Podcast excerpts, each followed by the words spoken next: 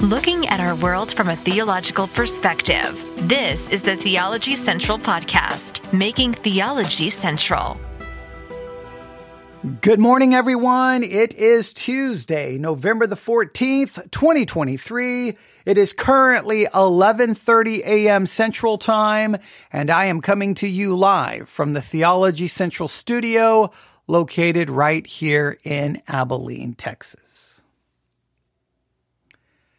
This is one of those situations where when I started walking up the stairs to the studio, all I could think is this is going to be an absolute waste of time. This is going to be useless, pointless. This is going to be meaningless, meaningless, meaningless. Vanity of vanities. All is vanity. This, it just, I, I know that I literally am going to be wasting my time here, wasting probably your time, wasting my breath because nothing is actually going to change. Unfortunately, where we are as a country, where we are even as the church, just using that in a generic way, where we are within Christianity right now is so broken, so divided, so divisive, so just unhinged that really any attempt to try to tell everyone stop, stop, stop, stop, stop, stop, stop Every, you're just going to get shoved out of the way and every, nobody wants to listen to you. Everyone's going to be like, we don't care what you have to say. This is the way we're going. And it, it feels like, and I know, I know feelings are not, feelings are not a good indicator of reality. I'm very, very aware of that fact. I'm very aware of that fact. But at the same time, you just look around and you're like, what is happening? and and and there are situations, right? In other words, there there's always this overall. Uh, uh I, have probably been going on for a number of years. There's just this overall feeling that like what is happening? Things are just falling apart. Things are spiraling out of control. Where is the church headed? Where is the country headed? What are we doing? But then you just kind of, you just kind of fall into, you know, comfortably numb. You just kind of accept this is just the way things are and you just, you're okay. And then something else will happen. Something else will be said and it just hits you in a really profound way and you just can't get, you just can't move on. And something was said recently that just, I can't, I can't just move on. It, it, it so has bothered me so much. And it just once again brings up all of these feelings of what is happening? What is going on? And then it, it, it makes me then look to 2024 going, are we even going to survive 2024? Really, what, what is, what is American, by the time we get to the end of 2024, I mean, I'm really, this is just, a, this is not, a, a, question to be sensational or for or for to be you know hyperbolic. This is a sincere question. By the end of 2024, what does the United States of America look like? And more importantly, what does the church look like? What does Christianity look like? Because sadly, sadly, where the country is politically, where the country is philosophically, it's ex- the exact same place the church is at large. The church at large is taking so much of its thinking and philosophy and attitudes and actions and words directly from the world of politics and the culture. And we're supposed to be, we're not of this world, right? We're in it, but we're not of it. We're supposed to be separate. We're supposed to be different. But I'm sorry, we're not that separate. We're not that different. The church very, in many cases, either looks like it's a part of the Republican Party or maybe it looks like it's a part of the Democratic Party but sadly, it looks more political than it does spiritual. It looks more cultural than it does theological. It looks more ideologically driven than biblically driven. Something is, is desperately wrong. And because of the influence of politics, when certain things are said, especially by certain political leaders, I know it is going to either be defended, supported, or sadly it's going to be it's going to be followed it's going to be like get their marching orders are going to come from certain political individuals and we know within the conservative church the conservative church, people who want to stand for supposed family values and biblical morality and godliness, those who, who will say scripture is the word of God and they, they tend to be very, very conservative. They also tend to be very, very, very, very much in love with Donald Trump. They seem to listen to him, to support him, to defend him, to promote him, to vote for him. And there are times I'm like, how do you not see the disconnect between your biblical Christianity in the political leader that you almost worship at times? In fact, there's some, it, it's sad, it almost feels like worship. But for a very, very long time, in fact, from almost the very beginning, when Trump entered into the political scene for the Republicans, right? Before that, we could talk about maybe him being more liberal, but whenever he had this conversion to a more, uh, a conservative political mindset, it did not take very long that you would hear him completely just rip people into pieces verbally, calling them names, just it, it, almost like a bully, just ripping and tearing and calling names and dehumanizing his enemies over and over and over and over again. And no matter how over the top, how inappropriate, how horrible his words were, those within Christianity defended it and supported it. And no matter how big of a lie he promoted, right, about the election being stolen or whatever, there were those within the church promoting it, defending it, supporting it, attacking anyone who disagreed. In fact, what was weird is what happened is they would take some of the rhetoric that Trump would use. It's over the top, vile, hateful, ungodly, and then almost merge that with their Christianity to act like that they had a moral and spiritual reason to speak and talk of other people in that way. And you would just sit back going, what, what is happening to the church? What is happening to Christianity? And we've talked about this on this podcast for years now, that Trump, in a sense, was a test to the evangelical church and the church failed the Trump test. We threw out all of our, our spirituality, all of our biblical concepts to, for, to embrace political power so that we could try to impose our biblical morality on those who don't believe. It, it, it's just the whole thing was crazy what we have witnessed. And sadly, I think it's going to get worse in 2024. So these are issues that I've talked about. I have felt so. So why? Why did I walk up the steps today to talk about it one more time? Because I know it's a waste of time. All I'm going to get, I'm going to get emails and comments. Oh, how dare you attack us conservative Christians? Wait, when you say a conservative Christian, you mean conservative politically? Because I'm a conservative Christian theologically. There's no way to get around that, right? I, I, I would be conservative, conservative, conservative in my theology. But the thing is, I don't like to use the word conservative from a political standpoint to, to identify myself because I'm not identified by a political ideology. I want to be identified from a theological perspective versus beyond anything else. What, in fact, what I want to be identified is as a sinner who needed a, a great savior, which is Jesus Christ, who I trust and believe in him for his imputed righteousness because without that, I am doomed. I want to be identified in Christ not identified by politics. But if you speak about anything, if you, if you speak about anything, immediately people will like, how dare you say mean things about conservative Christians? Wait, Stop using the term conservative Christians to refer to Christians because I'm a conservative Christian.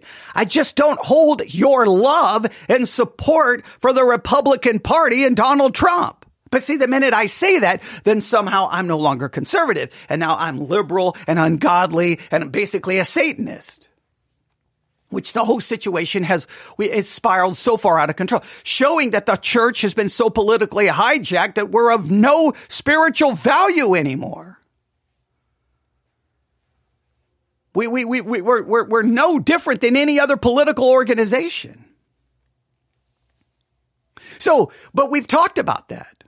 So then why am I here? Because just recently, in fact, while Trump is supposedly celebrating Veterans Day, right? You know, the day that we're supposed to remember veterans who, who maybe gave their lives for this country, for the freedoms in this country. And one of the great things about this country, and as a veteran myself, one of the great things about this country is the defending and supporting of people's freedoms and rights to believe what they want to believe, to believe in God or to not believe in God, to believe in the, any God of their choosing, to have freedom to disagree, the freedom to vote in a way that may go against me. That this is the beautiful thing about this country is the idea of freedom and that veterans die to defend that freedom.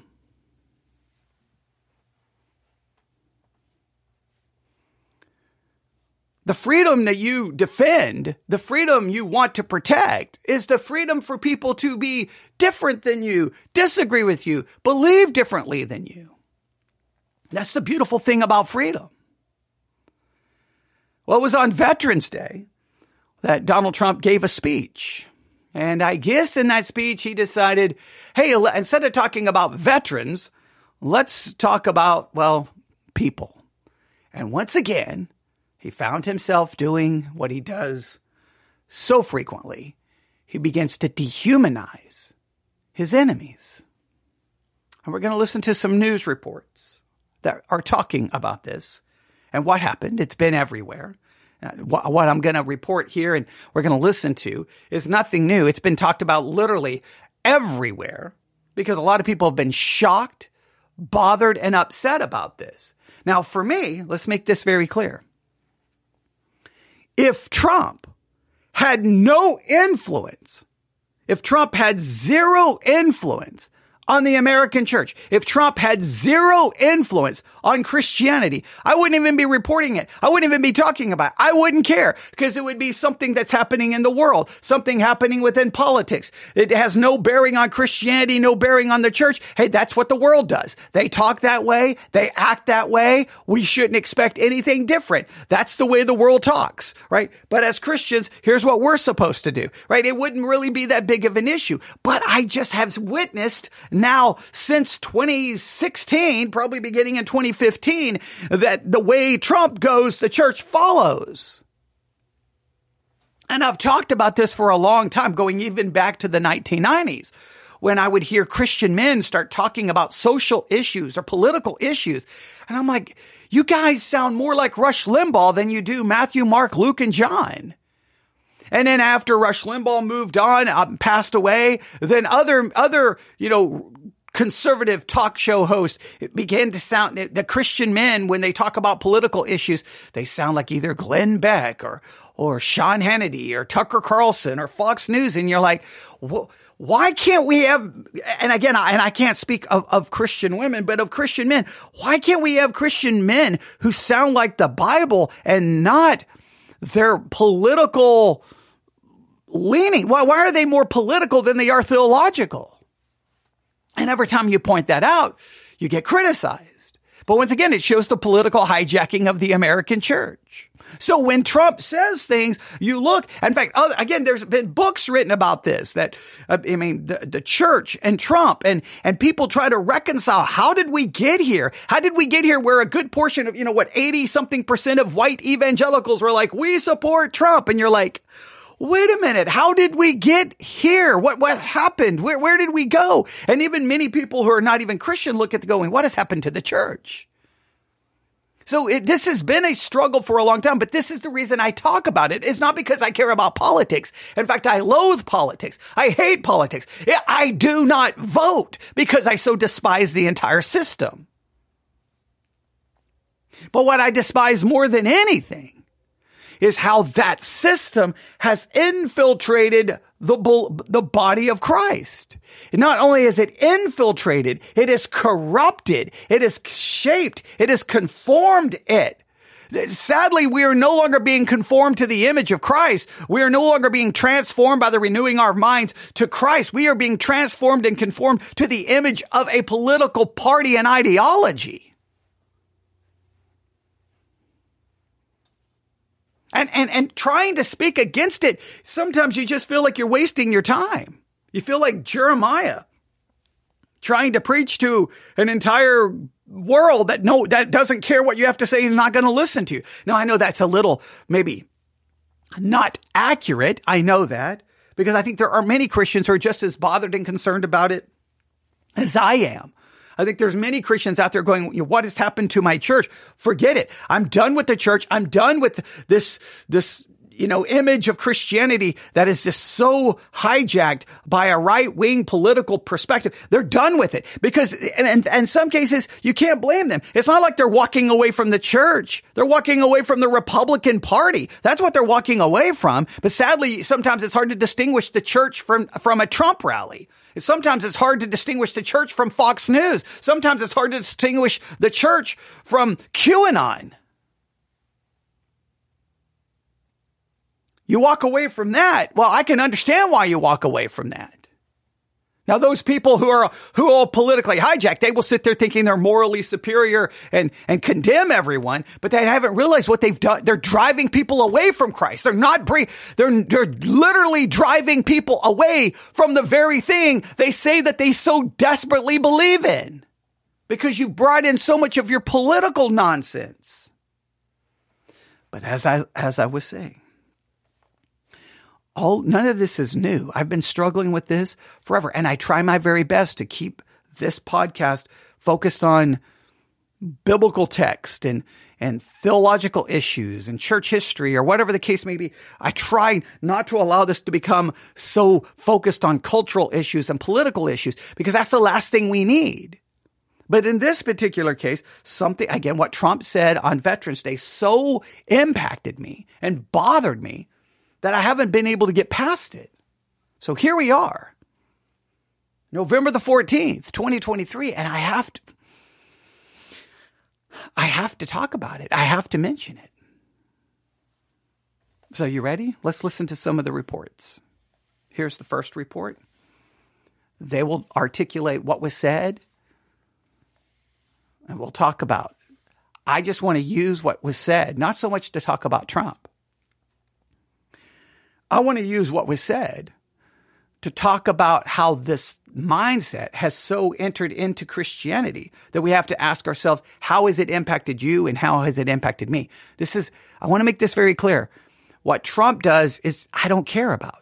What Trump does and how it impacts the church, that's what I care about. So some of you are going to want to make this about Trump. And some of you are going to immediately go, but, but, but, what about, what about, what about, what about? When you point to bad behavior to justify bad behavior, that is a logical fallacy. You don't justify bad behavior by pointing to other bad behavior. Condemn all of it. The reason I so focus on the Republican Trump side is because that's the side that has a much more profound influence on conservative churches. I, have to explain this every single time because people never comprehend this. The liberal political party, the churches that they influence, those churches already abandoned Christianity. Those churches that are so liberal in their theology, they abandon Christianity, begin to deny the inspiration of scripture, the infallibility of scripture, the deity of Christ, on and on and on. So them being influenced by a liberal politic is irregard, that's, that's the less, that's the least of their problems. Their problems, they abandon theology.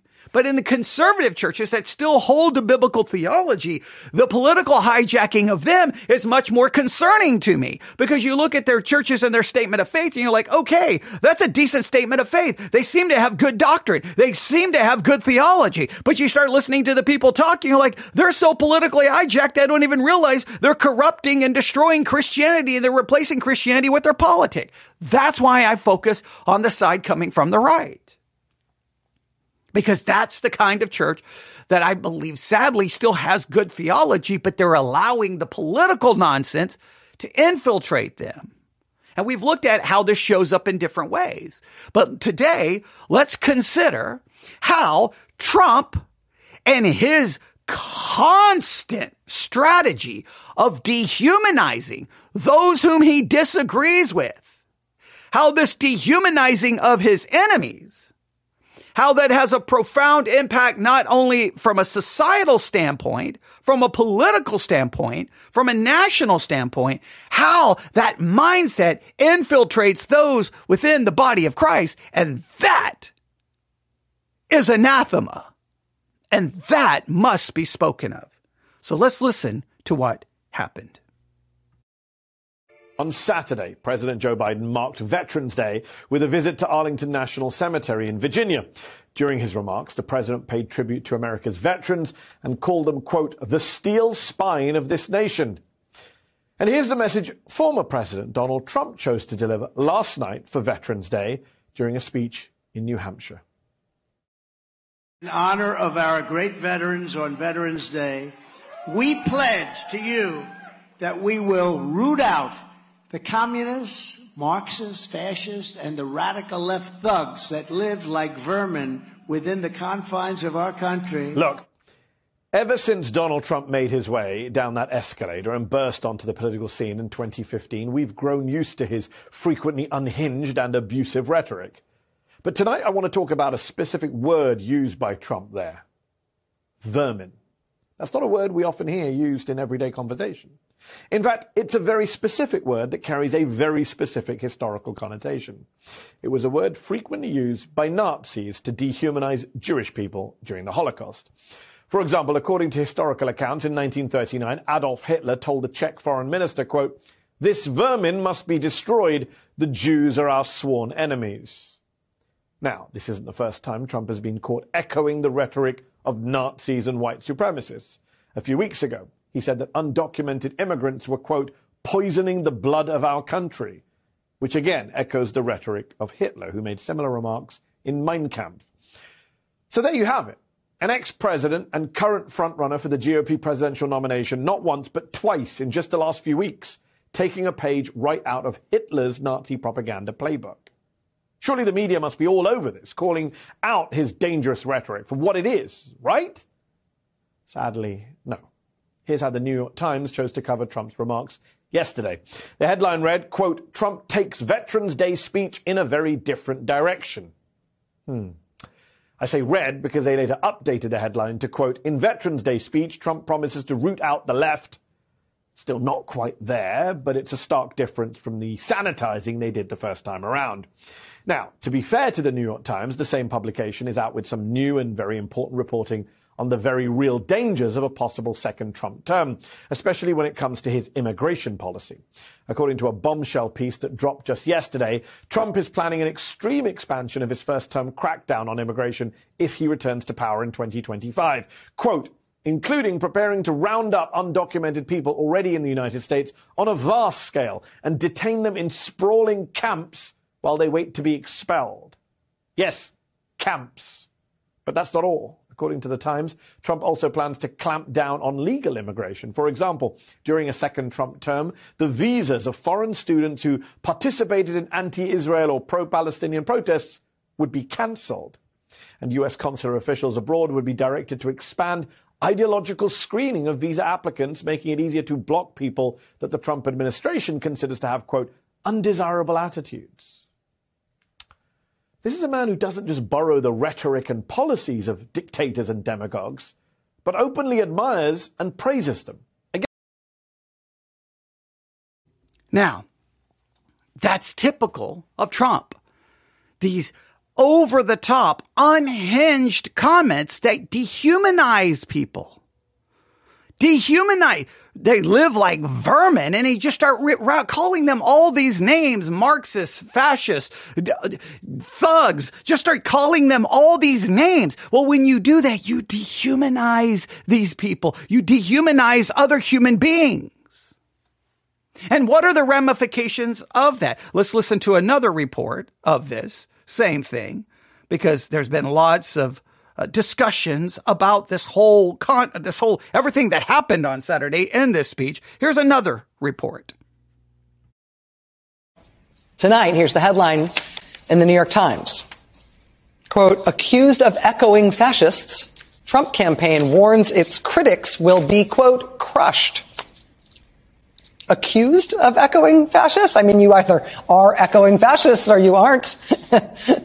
despite the sort of uh, pulling the punch element of that headline, the sub headline on that story tonight in the New York Times does get there a little more directly. The sub the subhead uh, says, "quote The former president likened political opponents to vermin."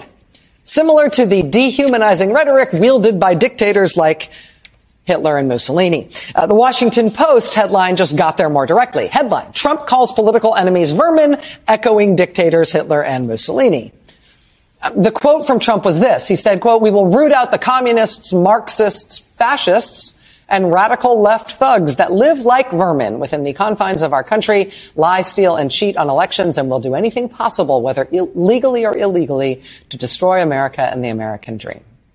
The threat from outside forces is far less sinister, dangerous, and grave than the threat from within.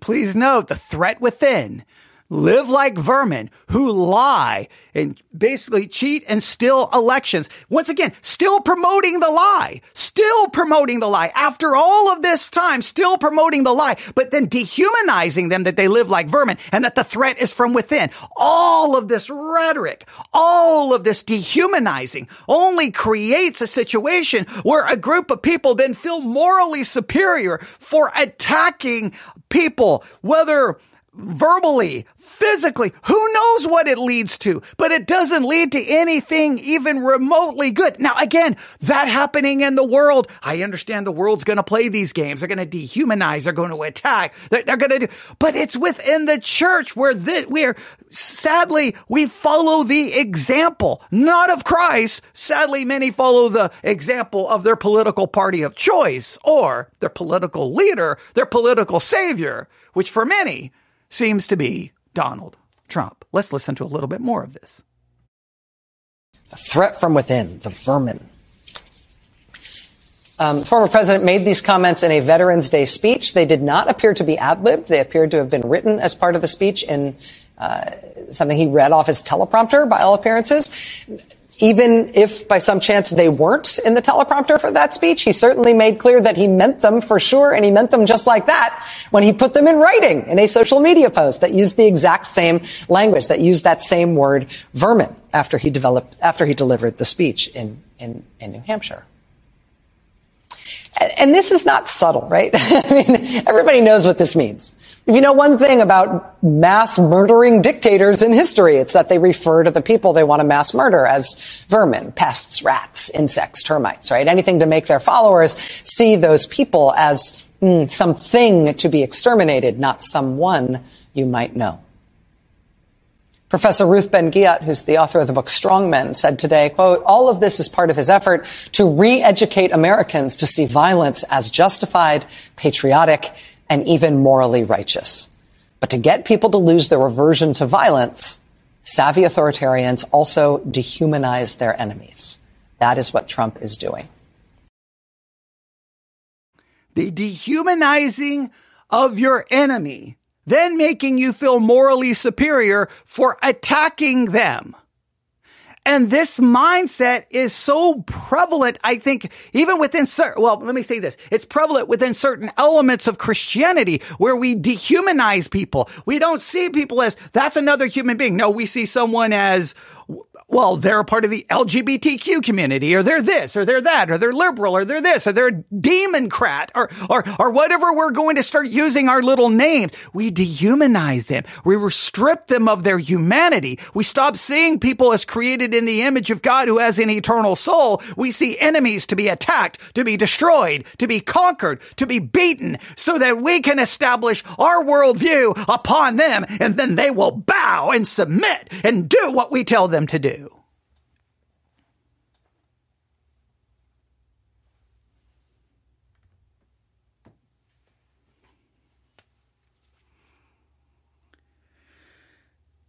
I cannot speak for anyone else, but for me, I'm growing by the minute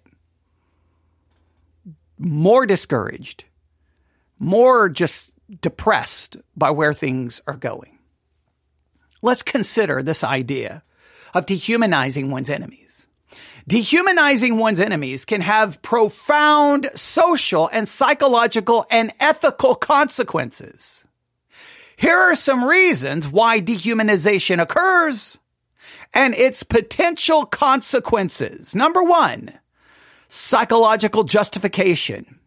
Dehumanizing others allows individuals or groups to distance themselves morally from their actions towards those they perceive as enemies. By perceiving the enemy as less than human, it becomes easier to justify mistreatment, violence, or even discrimination against them, dehumanize them, then you feel psychologically justified in what you say and what you do and how you treat them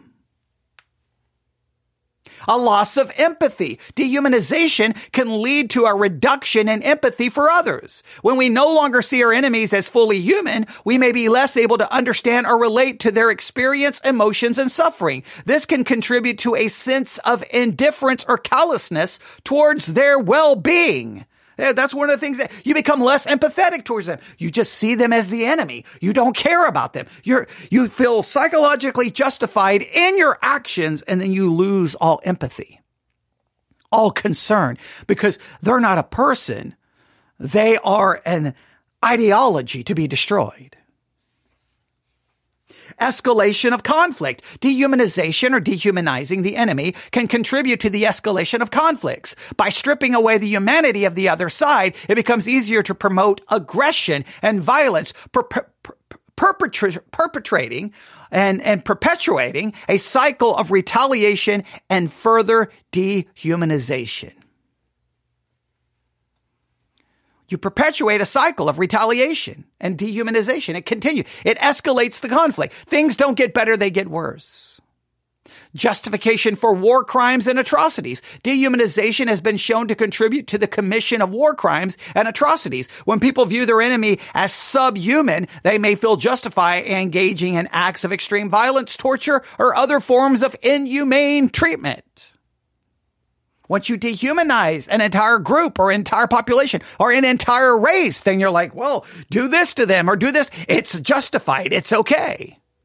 Hey, it's okay to capture them and waterboard them. I mean, they're less than human anyway, right? It's okay to hold them, you know, it, well, we could go on and on and on to some things that have happened since 9-11, but we won't go through all of that polarization and division. Dehumanization can deepen societal division and polarize communities. When one group starts seeing other as less than human, it reinforces an us versus them mentality, fueling hatred, prejudice, and discrimination. This can lead to social fragmentation, conflict, and a breakdown of trust and cooperation. Next, impeding reconciliation and peace building. Dehumanization can hinder efforts towards reconciliation and peace building. Rebuilding relationships and finding common ground becomes much more difficult when one sees the other as fundamentally inferior or unworthy of respect and consideration. It is important to recognize the dangers of dehumanization and strive for empathy, understanding, and respect towards all individuals, even those we consider our enemies.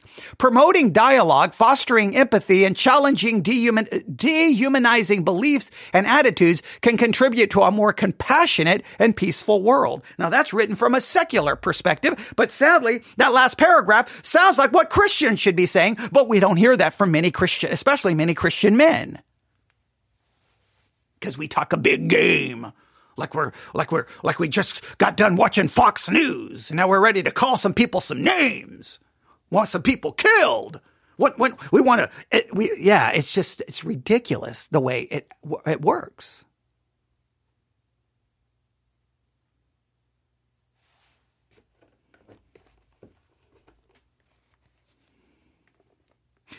I could just quote a couple of scriptures here. Blessed are the merciful, for they shall obtain mercy. Now I understand. That's what we're called to be. We're never going to be that. Thank goodness Christ is merciful, but we should strive for it, right? Blessed are the peacemakers, for they shall be called the children of God. Are you a peacemaker? And then we have these very important words. You have heard that it's been said, This is Matthew 5 38. You have heard that hath been said, an eye for an eye and a tooth for a tooth.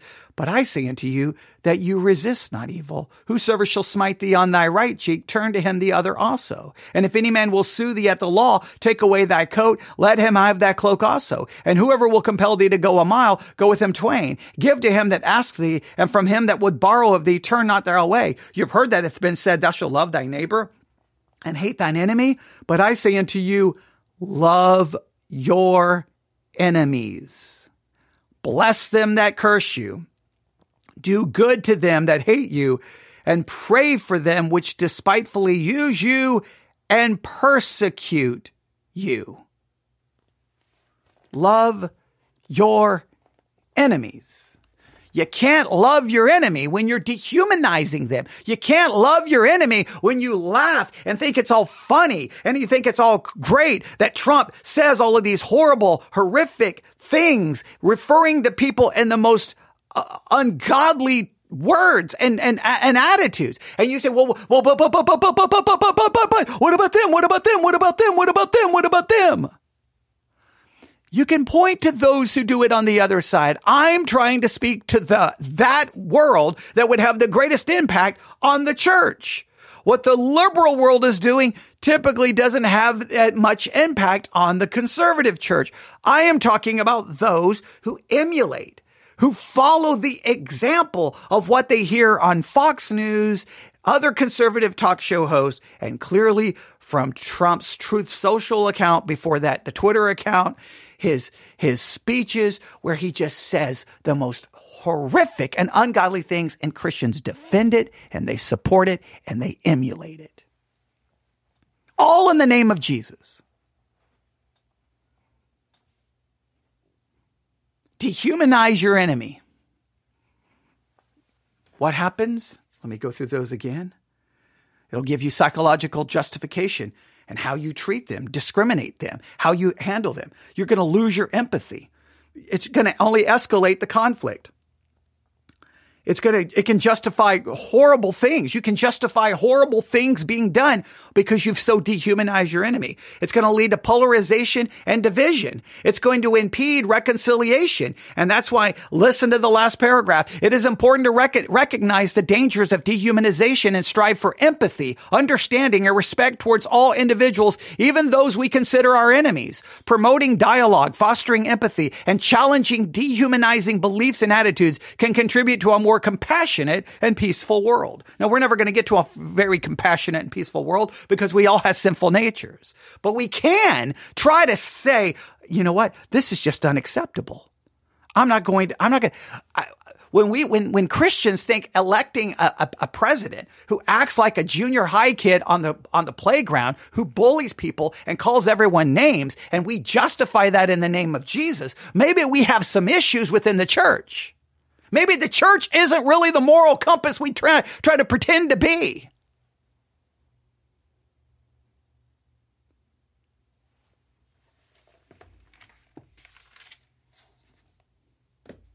We're supposed to love our enemies.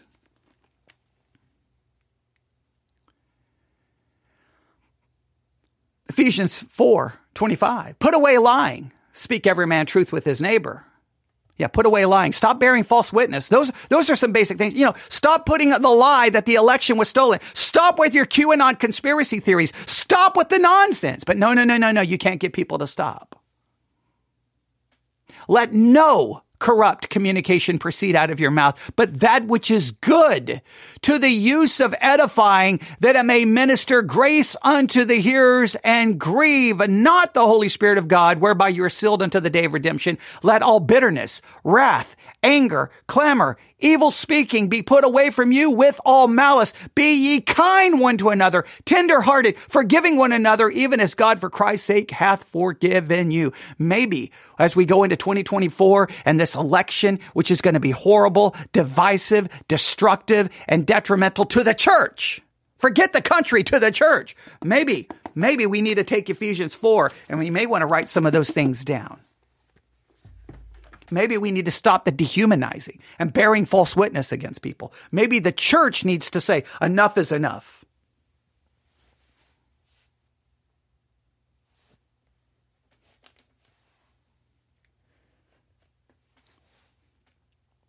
Now, I can point out how Trump dehumanizes his enemies. I can point out how those within Christianity dehumanizes their enemies. I could play clips from American Family Radio where they dehumanize the vice president. They, they de- dehumanize Joe Biden and mock his age and his mental ability or any, they mock and they call names. They have their little nicknames. They're trying to mimic like they're, they're, you know, Glenn Beck or Sean Hannity or Fox News. Eh, that's on a Christian radio network a Christian radio network. Not like, hey, let's this. It's horrible that it, when when these things happen to Joe Biden, let's pray for him because it's sad that when as age you know deteriorates your mental ability in your body. I mean, no, no, no, no, no compassion, no empathy, because you dehumanize, you dehumanize, you dehumanize. That even Christian radio likes to use names because they dehumanize. By dehumanize, they show no empathy, no compassion, no love for their enemy. They act like completely ungodly, unhinged lunatics. Did I just dehumanize them? Probably I just was guilty of the very same thing. But that's what it feels like. Not justifying what I just did. It's easy to fall into that. Let me give you an example. I absolutely 1000% loathe, hate, despise. If it was up to me, I would wipe it off the face of earth is charismatic theology. I don't care if it's charismatic light. I don't care if it's the full blown charismatic. I don't care what it is. Anything that comes close to charismatic theology, I loathe it. I hate it because I feel it's so detrimental to human beings. It makes promises that people, it, it destroys lives. It hurts people. I loathe it. I loathe it. I loathe it. I loathe it. And it can be very, very, very easy for me when I'm preaching or teaching on charismatic theology and I'm listening to some charismatic pastor maybe something from Bethel Church, it doesn't matter where. And they start saying crazy things about God guarantees healings and they do the, and it's just all these promises that I can just hear people who are suffering thinking that they, oh, look, look, look, look, look, I, I can be healed of this disease and all, and knowing all the damage it's going to do, I can lose it in the middle of a sermon review or preaching about it. And I want to start calling, I can start calling them names. These people are lunatics. These people, and I can, and guess what? I start dehumanizing them. And it's very hard for me to sometimes see them as human beings, creating the image of God. Seeing them as, may see them as my theological enemy, but I'm supposed to love my enemy. I mean, I, I want to hate their theology. That's okay. I can hate an ideology. I can hate an ideology. I can hate a philosophy. I can hate a theology, but we cannot dehumanize the people. See, we don't have to humanize the ideology. We don't have to humanize the concept. It's always a fine line here, but it's very easy to start just dehumanizing the people. Now, if I can, if I can, I can speak bluntly and harshly against the theology of charismatic theology. Like I can speak against it and be blunt and go in a full blown rant against that. And I don't feel like I've crossed some line. I, I, think I've been angry, but yet sin not. The Bible tells me to be angry and sin not. I think I can do that, right? I think that's a righteous anger. But once it starts dehumanizing the people, starts dehumanizing the individual, I've crossed the line and I have crossed the line 37 billion times in my life. A little bit of hyperbole, but probably not much.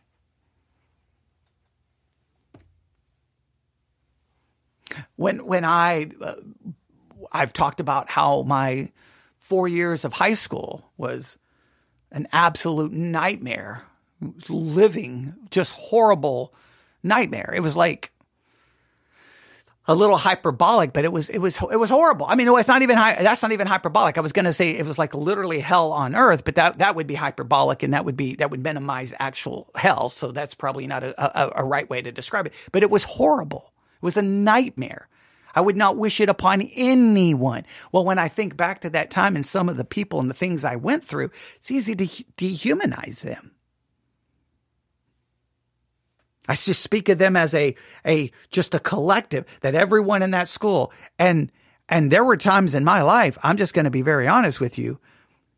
And, and, and as ungodly as it was, I wanted them to come to great harm.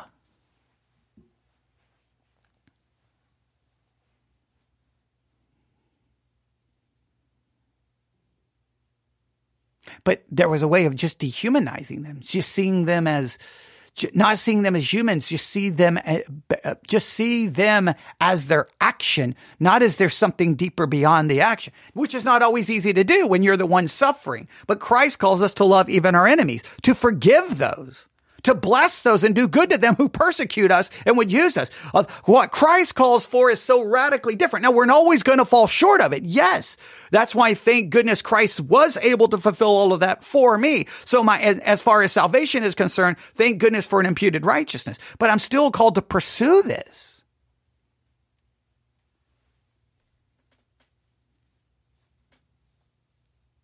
all of the politics, all of this rhetoric. If you find yourself getting pulled into it, you're going to just dehumanize people and you're not going to be following the biblical mandate. You may hate an ideology. That's okay. Don't dehumanize the people because they're still human beings. And what you should really want for those human beings, if you're truly are looking at it from a biblical perspective, is you want them to be brought to faith in Jesus Christ. But I think what some people want is they want the destruction of their political enemies, or they want those political en- enemies to be placed in a situation where they are forced to submit to the political ideology you want to impose upon them. You want just their defeat. You want, you don't care about love or salvation or, or compassion or empathy. And when you see politics as you you versus them. You win. We won. We won. When when when you you sometimes you hear sports fans do that, right? We won. Our team. No, no, we didn't do anything. You were sitting there on the couch eating a bag of Doritos and drinking a Coke. We didn't do anything. You didn't do anything. But you become so connected to your team that it's now we. It's us. Well, you do, people do that with their political parties. We, us. No, no, not we, us. Politicians won, so they get to, they get to have now a position of power and authority and make money. And probably don't even know you exist or care that you exist, and probably won't be too worried if their policies negatively impact you. But go ahead and commit yourself to a particular political team. You're just a number. We don't want to be dehumanized, but we don't want to dehumanize others. Now, who knows what Trump is going to say moving forward? He may refer to these people need to be rooted out like vermin. He may refer to people hey, every name of the because as long as you start referring to people as these names, then your followers will then view those people according to those dehumanizing names, and and then you then see them as less than human, and then see them as people to just be destroyed and spoken negatively of, and then you will use those little same names against them, not even realizing how far away you are from biblical Christianity. The dehumanizing has to stop.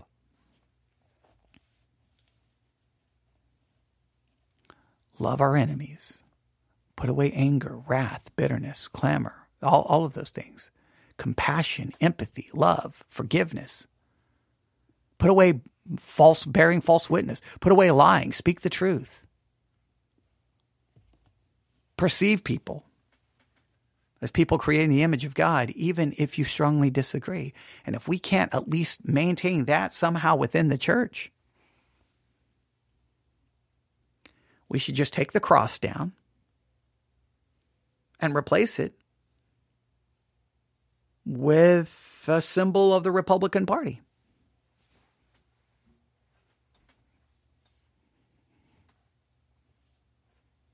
And just give political speeches, cultural philosophy, cultural ideology, and just put away the Bibles because this mixing it with Christianity is horrible, deplorable,